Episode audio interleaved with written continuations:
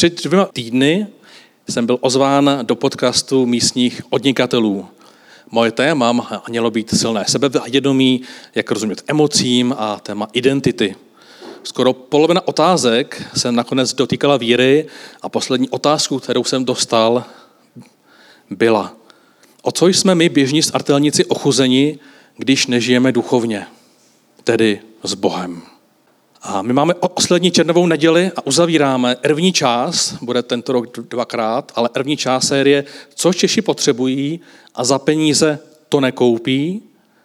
A učíme se modlit tento rok odvážné modlitby. Co děláš Ježíši kolem mě a já toho můžu být účasten.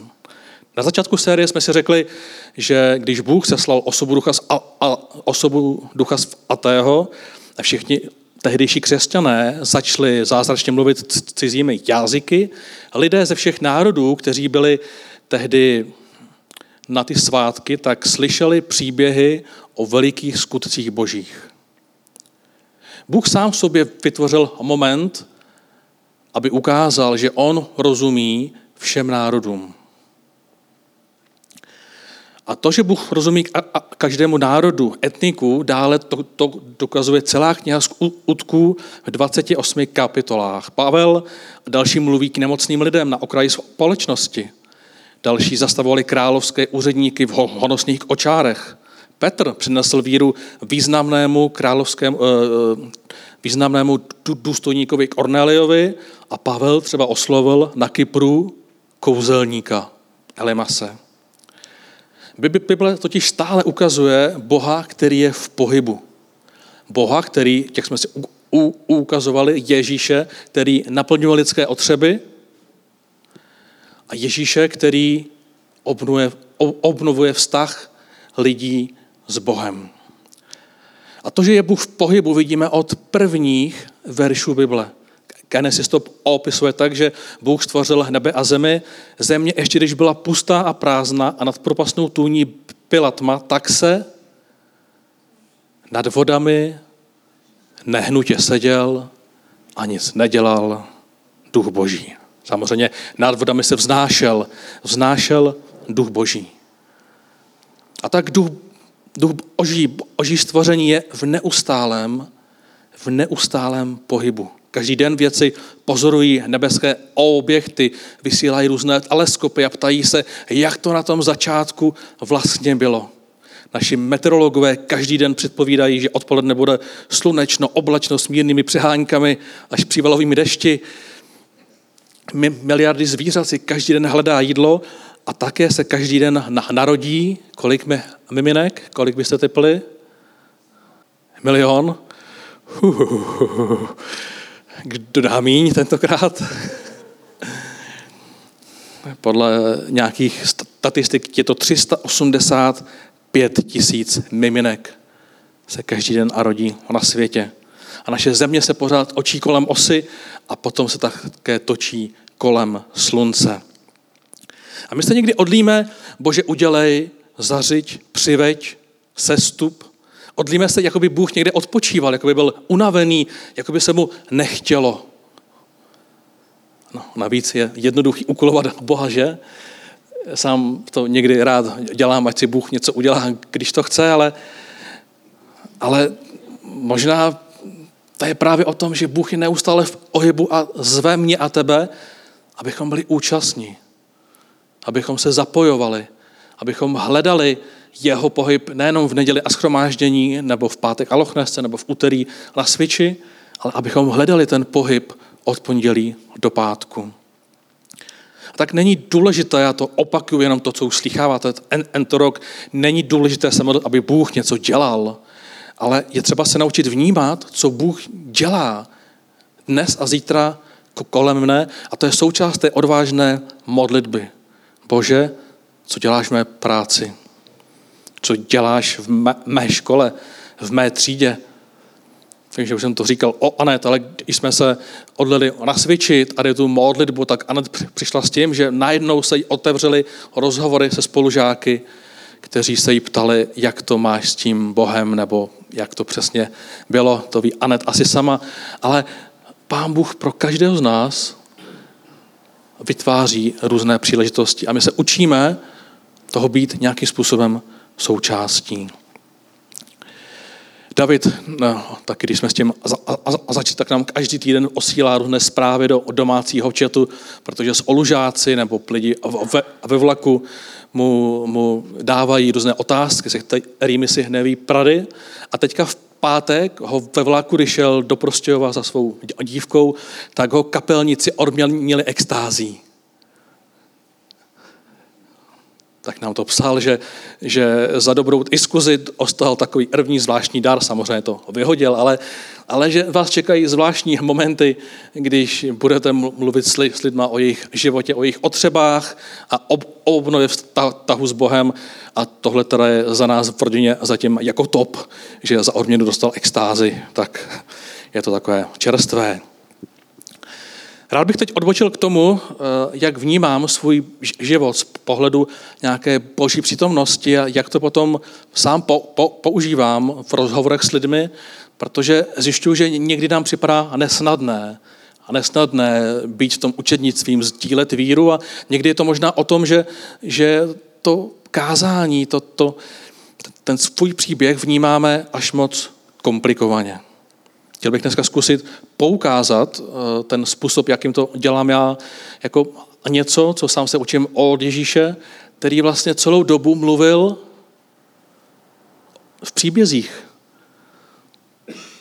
Ty nejkomplikovanější pravdy ukazoval na stromech, které kvetly kolem, rostly kolem, prostě na tom, co viděl okolo sebe. A tak chci vám zkusit předestřít svůj život a to, jak o něm mluvím se svými přáteli. A rodil jsem se 28. května, 9 měsíců předtím, než se můj otec odskočil od své manželky udělat hezký večer a doufal, že moje máma půjde na potrat. Nešla. Nechala si mne. A já jsem 18 let hledal nějakého otce. Náš život byl jako v pelíškách, kdy různí užové vstupovali do našeho domu a my jsme si ještě říkali, mami, toho ne. A tak jsem ho nakonec našel v církvi. Bylo mi 23 let. Já jsem vnímal, že tady existuje úplně jiný význam rodiny, než jsem sám celý život znal. A našel jsem muže, který se se mnou začal stýkat. Jemu bylo asi o 15 let víc, mě bylo 23 let a vůbec mě nenapadlo, že člověk může pochopit tato témata i v pozdějším věku. Strávili jsme spolu s oustup času. Já tím, že jsem byl lehce asociální, tak jsem u něj byl v sobotu třeba do jedné do rána, do, do, do půl druhý, protože jsem byl zvyklý být v hospodě, když není hospoda, no, tak jsem byl u něj. Manželka z toho nebyla úplně nadšená, ale pochopil jsem, co to znamená mít otce. Nakonec se mi i Bůh představil jako otec a vzal mě na pouť, na které jsem se učil být já otcem. Četl jsem onu knihu, Bibli, kde jsem četl různé myšlenky a, a ty věci mi postupně zapadaly. Když jsem studoval na té, této škole, tak mě dva a půl roku studenti přesvědčovali, co je to manželství. Protože jsem 20 let i důstal v prostředí, kde manželství byl nesmysl. Cár papíru. Stejně to nevíde. K čemu to všechno? A Viděl jsem, že Bůh má nejenom moc mi dát různé myšlenky a přesvědčení, ale že má moc proměnit mé nitro. A tak jsem najednou začal důvěřovat, že možná boží výmysl anželství je i pro mě. Že možná budu jednou i já dobrým otcem, přestože jsem žádného neměl. Moje dětství, protože jsem byl často u babičky, která ráda vařila, tak jsme měli časté spory, protože jsem se přejídal. Babička pořád vařila, když jste jedináček, to je krásný a těžký zároveň, když pominu to, že všechny dárky jdou k vám, tak ale všechno jídlo jde k vám a taková babička řekne, a kdo to bude jíst? To mám jako vyhodit? A tak se hádala s dědou, že prostě mě nemůže takhle jako pak přežírat vysloveně, jo. Já jsem snědl jedenáct palačinek. Ale to byly ty babičkovství, které v tom oleji, ty tlustý, jo, s tou poctivou marmeládou, to veliký a já jsem už byl vždycky na kraji, ale prostě babiče jsem chtěl udělat radost. A tak jsem chtěl taky udělat radost dědovi. Říkám, ty, já musím začít sportovat, ale jako fakt hodně, protože to musím schodit a tak jsem začal rád hokej, jezdit na kole a speciálně když jsem měl k ním, tak jsem si vzal olo a jezdil jsem 30 kilometrů do České lípy a pak jednou jít do Liberce a to do Žitavy, abych pak mohl večer obstát. Miloval jsem rychlost a sílu. Když jsem hrál ho- hokej, tak můj trenér na, na mě křičel, přestaň jezdit jako farář, sehni se. Bohužel ještě tě neznal tu reverzní psychologii, takže když řekl sehni se, tak já jsem se arovnal. Kdyby řekl arovnej se, abych se sehnul, ale tenkrát to ještě neznali, takže já jsem takhle vždycky jezdil. Byl jsem obránce, který musel kohokoliv, kdo byl před tím brankářem, tak jsem byl ten, který každýho sejmul. Jsem takový malej, odsaditej. A tady mi říkal, nikdo tam nebude stát, kromě tebe a brankáře. A tak jsem takový likvidátor a byl jsem na sebe pišnej. A jednou mě vzal do Německa. Říká, pojedeš na mezinárodní turnaj. Jenže tam byli hráči juniorské ligy, asi o pět levelů výš, a každý prostě, kdo ne, ne, nebyl na, té úrovni, tak dostal 15-0, 20-0. A tady se mě vzal stranou, říká, to je Ulrich. Bude jenom na zemi. Kam? Ano, trenére. Bude jenom na zemi. A teď on týmí pětce dal druhý gól a třetí gól. Tady se mě zavolal, to není ten úkol, který jsem ti dal ty ho prostě sundáš. Teď už je mi jedno jak, jsem rozlobený, prostě se za ním rozjedeš a rozmlátíš o ten ama, amantinel.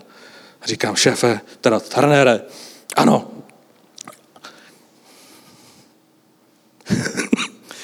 tak se to rozehrálo a já jsem vystřelil za Ulrichem. A Ulrich odjel za jejich branku a teď ty naše dva týmy byly v naší části a Puk, já a Ulrich byl na německé části. Já jsem říkal, to je hodně trapný, já ho musím úplně zničit. A tak jsme se honili v jejich třetině, až jsem ho nahnal do toho kouta a plnou silou, jak jsem prostě uměl, říkal, a teď ho tam rozmáčknu, jako když Michal jede domů z Prahy od doktora Krugera v 9 večer a ta moucha se rozpláce na to sklo. A já jsem říkal, ale co když ho fakt zabiju? A to byla ta osudná půl vteřina, kdy jsem se začal bát a on uhnul a já jsem se v té plné rychlosti úplně rozmáčknul na ten mantinel. Vy, vyrazil jsem mi dech. A teď jsem musel odel toho mantinelu, nikdo pro mě nepřišel. Odel toho mantinelu jsem musel prostě takhle se dobelhat k té svý střídačce přes tu německou, Nekoukal jsem se, ale slyšel jsem to. Trenér mi tam takhle vzal a říkal, to je dobrý, to je dobrý, jak to zvládnem. Už nevím, kolik nula jsme tenkrát ostali, ale, ale miluju sílu, miluju rychlost, miluju sport a to, jak pán Bůh stvořil ty všechny ožnosti těch zimních a letních sportů a, a že můžeme jezdit a lyžích a v létě plavat, být v evodě, být ve vzduchu. Tohle všechno je něco, co mně připadá jako krásné boží stvoření. Je zajímavé, jak milisekunda ovlivňuje váš život. A to jak v krasobruslení, kde jednou špatně přišlápnete a jste čtvrtý, nebo na snowboardu, když špatně vedete do, do, do zatáčky, tak vás najednou tři lidi předjedou. Jak to, že no pán Bůh krásně stvořil oko, propojení s tělem, vaše vnímání. Je to... A to, to, co vlastně jde, je, že tyto věci nás činí šťastnými, vyplivou se hormony a, a člověk vnímá, že ten život má nějaký smysl. A tu sou, soupeřivo jsem já trošku přehnal, protože jsem si začal všechno měřit za jak dlouho udělám kolik kliků, za jak dlouho ujedu 30 kilometrů a hlavně jaký budu mít průměr. Měl jsem vždycky nejmodernější tachometr na svém kole. A když jsem v 17 jel do nejprudšího kopce, který se jmenuje Šébr ve Šluknovském výběžku, tak jsem přidal cyklistů v trikotech. Byli parta v trikotu a měli ty profesionální kola. A jejich šéf na mě oklepal a říkal, Když fakt rychlej, ty nás chceš předjet? Teď já nemohu ani dýchat a tož mluvit. A on dál mluvil, nechceš se k nám přidat? A říkám, no, však byste mě stržovali. A předjel jsem je. A když jsem na, začal následovat je, Ježíše, tak jsem zjistil, že mi ta nezdravá soutěživost zůstala. A já jsem četl pravidelně Bibli a soupeřil jsem sám se sebou, kolik přečtu kapitol denně. Jak dlouho se modlím. Když někdo řekl hodinu, tak já jsem modlil hodinu deset. Jo, když někdo řekl, že přečte Bibli za rok, tak jsem řekl, já zvládnu to za půl roku. A já jsem zjistil, že jsem řízený těmi nezdravými touhami a že sice čtu denně třeba celou knihu Genesis, ale já vůbec nevím, co tam je. Tak jsem to četl znova a to mě štvalo, protože jsem ztrácel čas. Tak jsem říkal, bože, co já s tím udělám? Já soupeřím i v úplných nesmyslech. Vůbec mi to nepomáhá. A tenkrát jsem zjistil, že Pán Bůh proměňuje člověka. Že on nám pomáhá nejenom získávat nové myšlenky, ale on nás proměňuje. A tak jsem našel verš, odložte dřívější způsob života staralictví, který hyne klamnými vášněmi a obnovte se duchovním smýšlením. Oblečte nové lidství stvořené k božímu obrazu ve spravedlnosti a svatosti pravdy.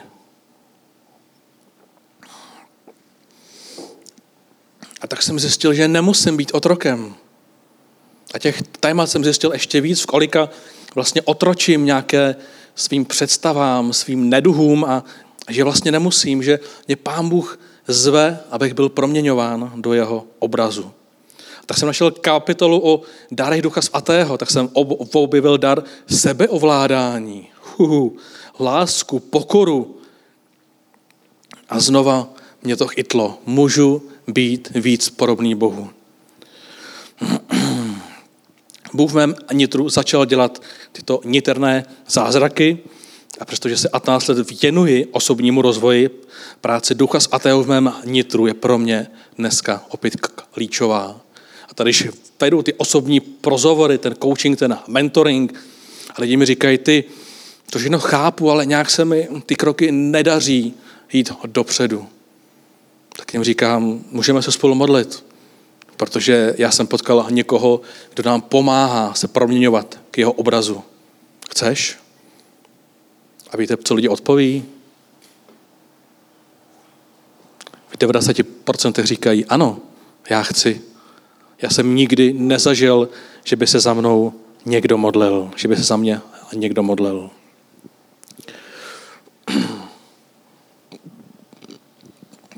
Poslední téma, chci otevřít, je, že obdivuju boží stvoření skrze technologie.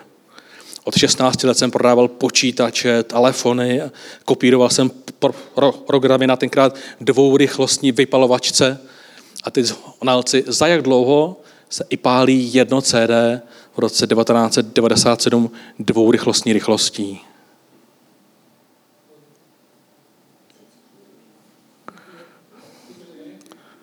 A je to 45 minut. Pokud bychom šli hloubš, tak byste řekli, třetina se nepovedla vůbec. Třetina tak na půl a ta třetina to zvládla do, do těch 45 minut. Takže jsem tam vždycky pseděl a říkám si, jo, u 70% a teď to tam šlo o maličku a pak jsem si koupil čtyři rychlostní vypalovačku, která to zvládla za matematici 22,5, výborně. Když jsem tady studoval právě zase ošem a prodával jsem telefony, skoro tenkrát tomu někdo rozuměl, tak jsem bilancoval mezi tím, jestli teda mám být jako štědrý a dávat jim to za nákupku, anebo jestli jak jsou pitomí, jak tomu rozumí, jestli mám právě na nich vydělat úplně co nejvíc, protože takový dvě třídy tenkrát plný studentů, to mě mohlo zabezpečit na celý rok a a to byly další elemata.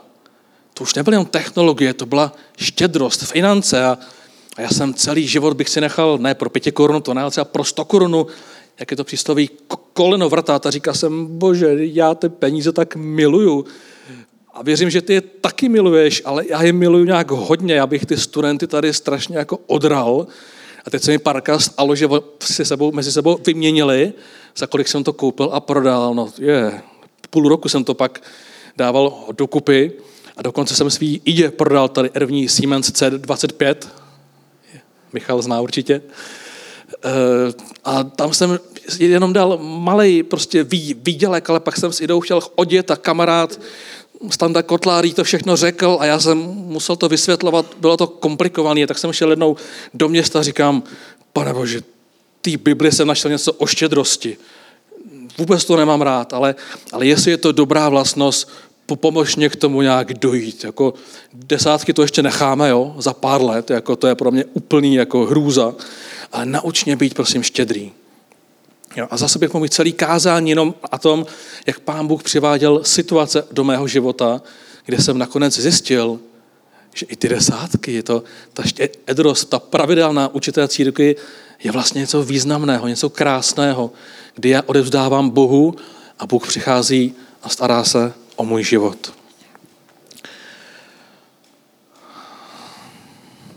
A tak jsem našel verš, tím vším jsem vám ukázal, říká Pavel, že máme poctivě pracovat, omáhat slabým a pamatovat na slova pána Ježíše, který řekl, ožehnanější je dávat, než brát. Ale zpátky těm technologiím. Rád se stýkám s programátory, a nebo až další příběh. Když jsem poznal právě Ježíše, tak kamarádi mě zahrnovali hla, hláškami, jak v době technologií někdo může věřit náboženství. Ty jsi se úplně zbláznil. A člověk neměl ty argumenty, neměl to poznání, jak je to v jiných národech, ale najednou zjistíte, že nejvíc křesťanů je v nejvyspělejší technologické zemi na světě, v Jižní Koreji. Že tam církev vlastní mrakodrapy a, a, a že ti lidé vlastní velké technologické firmy. Pak jsem si zjistil, že prezidenté, prezidenti, prezidentové prezidenti v USA jsou křesťané, že mají po oradce křesťany, že je to úplně normální. A pak mě to orazilo, že majitel KFC, kolonel Sanders, byl křesťan, který převzal to v Irmu a, a, a byl díky dobrým výsledkům velmi štědrým člověkem vůči křesťanské misi. A tak jsem opět zjistil, že Pán Bůh má odpověď na otázky současných lidí. A tak jsem se ujistil, že můj Bůh je stvořitelem veškerých technologií. A když jsem se začal stýkat s programátory, tak jsem začal mluvit úplně jinak. Ne v defenzivě, ale naopak. Když se mě s osměchem ptají, co Bůh umí, tak reaguju například takhle říkám, hele, víš co, já tomu rozumím, ty jsi určitě lepší programátor než já, ale řekni mi, jak je složitý naprogramovat funkci oka, jeho ostření, vyhodnocování, spolupráci s pamětí, s mozkem, osobností, s komunikací s, eh, s řečovým centrem a to, že potom člověk odpoví. Je ti na to hnedka nechytne, to ozvání do té pasti, tak řekne, no samozřejmě, že to je nejtěžší, co existuje. Trošku se tomu blížíme v umělé inteligenci, ale to já samozřejmě vůbec neumím takové věci. Říkám, aha, tak vidíš, tak, takhle programuje můj Bůh. Tomu stále rozumím, já tomu rozumím, jak jsi se mohl spokojit s průměrností. Jak, se mohl, jak můžeš odmítat být v kontaktu s nejlepším programátorem na světě. Opravdu ti rozumím. A než jsem dospěl k tomu, že, že mě velmi baví ovídat si s, se současnými lidmi o víře, tak to nebylo samozřejmé. Jo? Do roku 2011 jsem se jako poctivý křesťan naučil ty všechny hlášky, jak by to mělo být a, a od americké misie jsem se naučil to, co oni používají k těm odpadlým křesťanům, protože Amerika do té doby vlastně nebyl ateistický národ, byl to národ, který vzniknul na, na Bibli. Já jsem se naučil tu všechno jejich retoriku, která mé kamarády vůbec ne, nezajímala. Vždycky mi říkali, ty potřebuješ pomoc, viď? Ještě vidíme, jak mluvíš o tom Bohu, jak to nedává smysl. Kdyby chtěl, tak ti můžeme pomoct, zaměstnáme tě a, a můžeš žít nějak normálně. tak jsem v roce 2011 už byl tak nespokojený, já jsem na pár dní zmizel a říkám, bože, jsem tě poznal tak jako čerstvě, tak aktuálně, kam jsem se to dostal, že když o tobě mluvím, tak se za tebe sám stydím. A,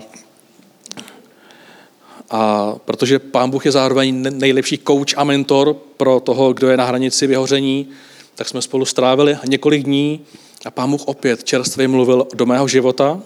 Tenkrát mi řekl hodně věcí, ale to, co mě v souvislosti s tímto kázáním nejvíce zaujalo, bylo, že mi řekl, nauč se o mě mluvit tak kreativně, že každý, kdo to uslyší, si sedne na zadek, takhle jsem to vnímal, a řekne, tohle jsem o Bohu ještě nikdy neslyšel.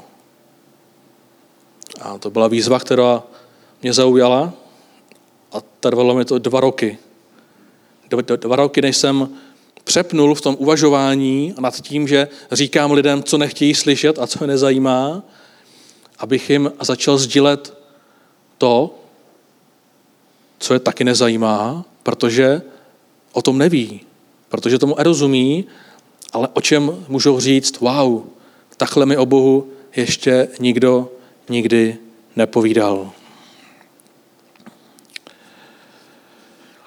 Také mi to mohlo přemýšlet vlastně nad tím, jaké mají lidé otřeby, protože jsem byl zafixovaný na tom, že v ranním století v časech Bible Ježíš říkal to a uzdravoval toto. A já jsem víc a víc viděl, že ty problémy ale dneska prostě nejsou. Že ten Čech myslí na úplně jiné věci, má úplně jiné otázky a, a moje modlitby směřují někam, kde vlastně ty lidi nečekají žádný zázrak. A proto jsme my minulý týden měli o tom debatu a můžeme si pustit první analýzu, je to jenom první výtažek, výtažek z těch všech myšlenek, které jste měli. My, my vám to ošleme a přes leto to ještě učešeme, ale ptali jsme se vás, jaké bolesti minulosti, potřeby přítomnosti a obavy z budoucnosti mají Češi. Protože pokud oni nemají ty otřeby, kteří měli lidé v prvním století, tak my potřebujeme na, na, nalézt víru, argumentaci a příběhy, které budou reagovat na to, co dnešní typický Čech opravdu potřebuje. A tak nemáme to čas úplně prozebírat, protože byl takový první nástřel, teď se nám to ještě určitě mnohý z vás prozleželo v hlavě, ale s tímto budeme nadále pracovat. Aby jsme našim přátelům, ať už ve škole, u sou, v sousedství, v restauraci, uměli a mohli odpovídat, aby jsme se měli, uměli odlit způsobem, kde Pán Bůh může zasáhnout do nitra situací, kteří lidé opravdu prožívají. A tak půjdeme o závěru. A celá Bible je příběhem. Není soupisem pravidel. Je příběhem. Příběhem Boha, který je v pohybu. Udržuje v chodu celé stvoření, ať, ať vytěříte úplně v cokoliv, ale vždy se adaptuje na současnou dobu. Vyjádřím to příběhem kamarádky tady z Milovic, Žanet Oubrechtové. Žena, která se v září nebo v říjnu stane astorkyní v Milovicích ve slově života. A ona dlouho vnímá, když dává Bohu otázku, co po mně chceš, komu mám o tobě sdílet, tak slyší odpověď, budeš sdílet mé evangelium celebritám. A on říká, do, dobře, a jak se to dělá? A nikam to nežene, nehorotí prostě v edemístní sbor, v edemístní avárnu, ale přichází momenty. A o tom to je, že ty momenty, ty odpovědi nepřicházejí každý týden, ale prostě najednou přijde. A tak za ní přišel jeden člověk z Liberce, že o ní slyšel, že je vítězící a že Bůh uzdravuje. Přišel za farářskou prý. Říká, aha, no, tak co máte za problém? A říká, můj tatínek, taky hudebník, eh, má rakovinu a umírá. Tak tatínek přijel, nakonec přijal Ježíše, protože pochopil, že hlavní smysl není být uzdraven, ale vejít do věčnosti a za dva měsíce odešel. A tak si Shannon říká, no, tak jsem tam toho moc ne, neudělala a prostě jdeme dál. Ale ta rodina přijela a řekla, my chceme, abyste vysluhovala pohřeb. protože jsme spolu strávali poslední dva měsíce života. Jenom vám teda nesmí vadit, že tam bude celá česká kulturní scéna. Miraj, Krištof a další kapely, který jsem neznal. A Žaneta říkala, wow, on mi je přivedl všechny. Já jsem ani nemusela do Prahy. Pán Bůh mi přivedl kolik říkám, bylo 80 a 90 lidí z české hudební scény. A protože ten tatínek si přál, aby pohřeb byl oslava, tak tam hráli písničky, ty různé kapely se tam střídali, ona to celé provázela a kázala tam evangelium ke všem těmto lidem. Pán Bůh pro každého z nás má nějaký podobný příběh na základě našich obdarování, a na základě toho, kdo se vedle nás vyskytuje. Jak sama říkala, tohle bych nikdy nezorganizovala a naše moje otázka je, co Bůh připravil tobě, co bys nikdy nezorganizoval. Mluvit s lidmi o Bohu, který je ten první i poslední, počátek i konec, ten, který je nejlepší psycholog, učitel, architekt, eh, ekonom, stavitel, sportovec, Bavič, a vidím Alexa, vidím jeho krásnou košili, kterou si koupili na dovolenou v Thajsku. Dneska jsem ji obdivoval, ten nej, nejlepší designer. To je přece krásná věc. Nebojme se toho. Neutíkeme od toho. Pojďme klást Bohu otázku, co děláš kolem mne, co pro tebe já mohu udělat. A když ti něco nenapadne, tak jenom pokračuj dělat to, co děláš, ale ono se občas něco stane. A tak Ježíš vytváří tu optávku po těcech, jak Michal se Silovou azvali sérii, co Češi potřebují a za peníze to nekoupí.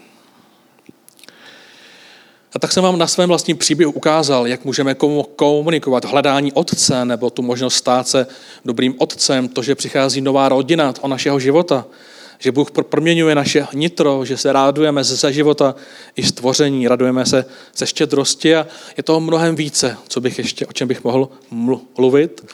Ale někteří z vás se možná ptají na otázku, co jsem odpověděl v tom podcastu. O co jsme my, běžní artelníci, ochuzeni, když nežijeme duchovně, tedy, jak vy říkáte, s Bohem. A Ida mě vybavila 3D prýlemi, jo, kdyby náhodou. A já jsem řekl, to máte jako když jdete do kina na 3D film. Slyšíte dialogy, skvělou hudbu, sedíte na dobré sedačce a ten obraz prostě není kompletní. Ale z Boha je jako když si v životě nasadíte 3D brýle. Najednou víc si rozumíte, více chápete, proč žijete, mnoho věcí vám dochází a chcete vědět víc. Není nutné vždy u prvního podcastu, u prvního otkání na lidi navalit všechny pravdy Evangelia. Minulý týden nebo před měsícem jsme si ukazovali tu angelovou stupnici, že lidé přicházejí z té nevědomosti k vědomosti, k touze poznat, k touze rozumět a jsme obklopeni mnoha kreativními prvky a můžeme být, jako byl Ježíš. Mluvit jednoduše, přitom mocně, a nechat Ducha Božího, aby lidi přitáhnul k sobě on sám. A tak moje výzva tady na ten měsíc a vlastně na celé prázdniny je přečti si knihu skutku. Přečti si ji i dvakrát. Přečti si ji třikrát. A hledej svůj způsob komunikace víry.